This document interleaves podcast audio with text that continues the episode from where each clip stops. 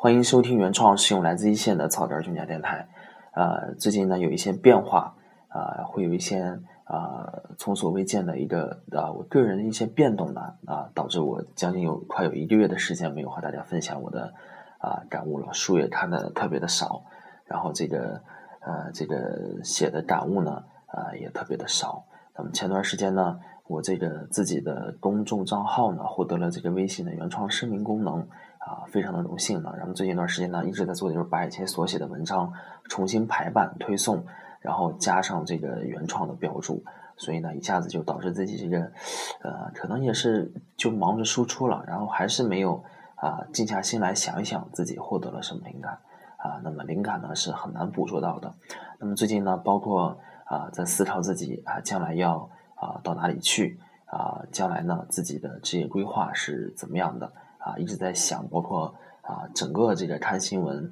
在了解到这个银行业的变动，以及结合我个人到了上班这四五年头上，啊，将来怎么走，怎么规划，自己还欠缺什么？啊，前段时间呢，还专门啊，就是有机会呢，出去啊，到北京培训那段时间，业务上的一些培训呢，啊，让我更加深刻的来思考这些问题。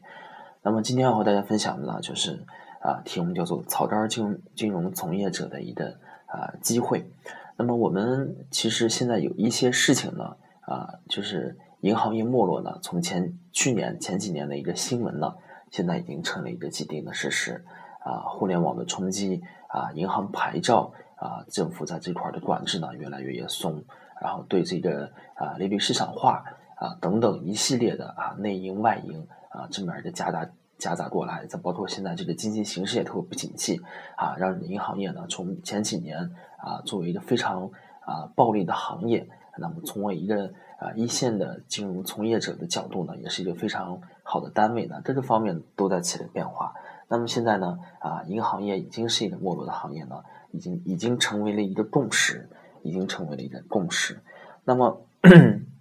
在这个背景底下呢，啊，从上到下呢都在思考，在这样一个变化的背景下呢，我们的啊前途在哪里？领导在思考啊，就就是这个董事长在思考如何带领他自己的企业呢，哎，走得更好。那么这个呃中层领导呢，在想自己的发展机会在哪里？那么基层像我这儿的员工呢，也在想，那么他们都在啊迷茫犹豫。那么我的未来啊，是不是也是非常的犹豫和迷茫呢？那么，但是呢，经过这一两年，尤其是最近两年，我一边在做业务，一边在不断的啊总结和思考。我发现呢，啊，话说回来呢，基层啊员工啊在面对这个更多的机遇和挑战的时候呢，基层员工的这个机会呢，比这个啊中层和高层呢相对来说呢，机会要更多一些。机会要更多一些，就是同样是面对冲击和挑战，我们基层员工的生存的可能性会更大一些。那么我为什么会这样说呢？那么这个呢，啊，就是说建立在一个大的背景底下。刚才我讲到银行业没落，普惠金融这个关键词，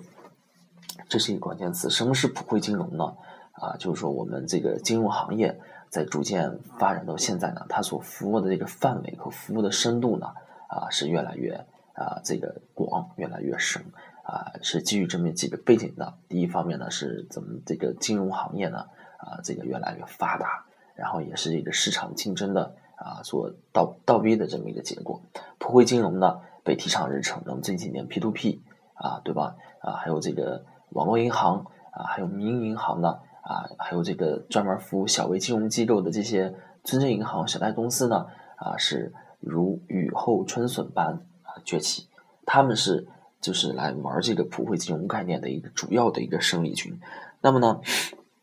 从以往呢服务大客户到现在呢，我们也服务着越来越多的小客户。那么以往呢，我们服务是其中的一部分客户，到现在呢，啊，所有的客户呀都要覆盖，从经营贷款到消费贷款等等呢，在银行这个金融机构内部呢被越来越重视。那么方方面面就是我们。啊，从这个我自己用这个支付宝里头呢，就能看到，从这个啊信用贷款，对吧？啊，从这个他自己推出这个这个花呗、哎借呗、分期、天猫分期、信用卡分期等等，就是说金融服务呢，在这个普惠金融的这么一个概念底下呢，无论是从这个服务客户的范围啊，还是服务的一个深度，涉及到我了我们生活的啊方方的方方面面。那么在这个冲击底下呢，银行要面对竞争的时候呢，啊就出现了这么几个问题。啊，我前头讲的可能稍微繁杂一些。那么抛出我今天要讲的一个核心的一个主题，就是说在当前竞争下，那么银行的一个啊核心竞争力在哪里？那我们都知道，在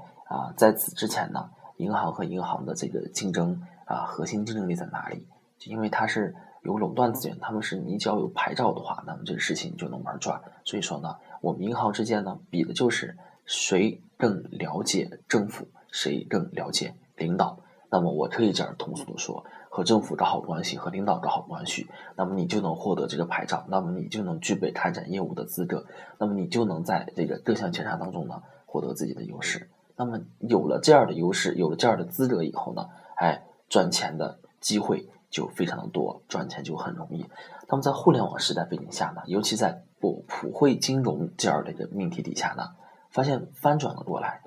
以前比的是谁更了解领导。尤其是政府领导，那么现在比的呢是谁更了解用户？那么仅仅是这样的一变化呢，一下子呢，哎，对银行就是一个不小的考验。所以说，在此以前呢，更加考验这个领导的啊个人魅力和资源。那么到现在呢，啊，玩的是一个全民战役啊，谁更了解用户呢？领导不一定他最了解用户，最了解用户的是哪些人呢？就是这些基层的一线员工，他们是实实在在的，哎，跟客户打交道，在服务客户的，他们对于客户的理解，他们对于客户的一个服务和客户给予他们一个反馈啊，在银行内部汇总成来的一个经验啊，那么进一步反馈到他们银行的产品和服务上呢，构建成了他们最核心的一个竞争能力。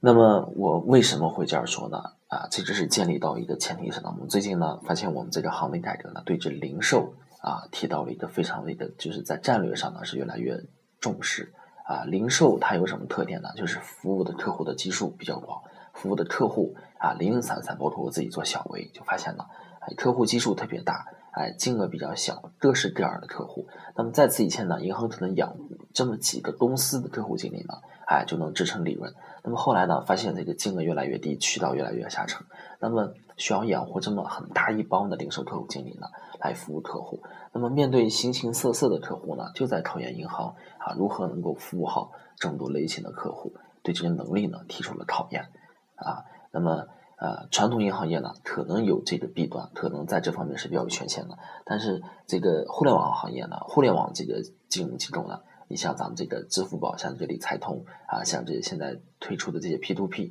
就是呢，他们凭借着对这个啊用户的精准的啊这个啊把握，对于用户体验的极端的重视啊，然然后呢，获得了用户的一致的拥戴。你看现在这个余额宝，我看昨天就是说已经突破了五千亿的规模啊，成为连续四个季度成为这个中国第一大这个。啊，基金规模第一、排名第一的这类公司啊，远超过这些华夏，对吧？那么这个情况呢，也会在银行业上也会发生。那么，就像我们这个昨天在听讲座的时候呢，也会谈到了这里，说是啊，将来呢啊，影响超越银行、打败银行的不一定是银行，对吧？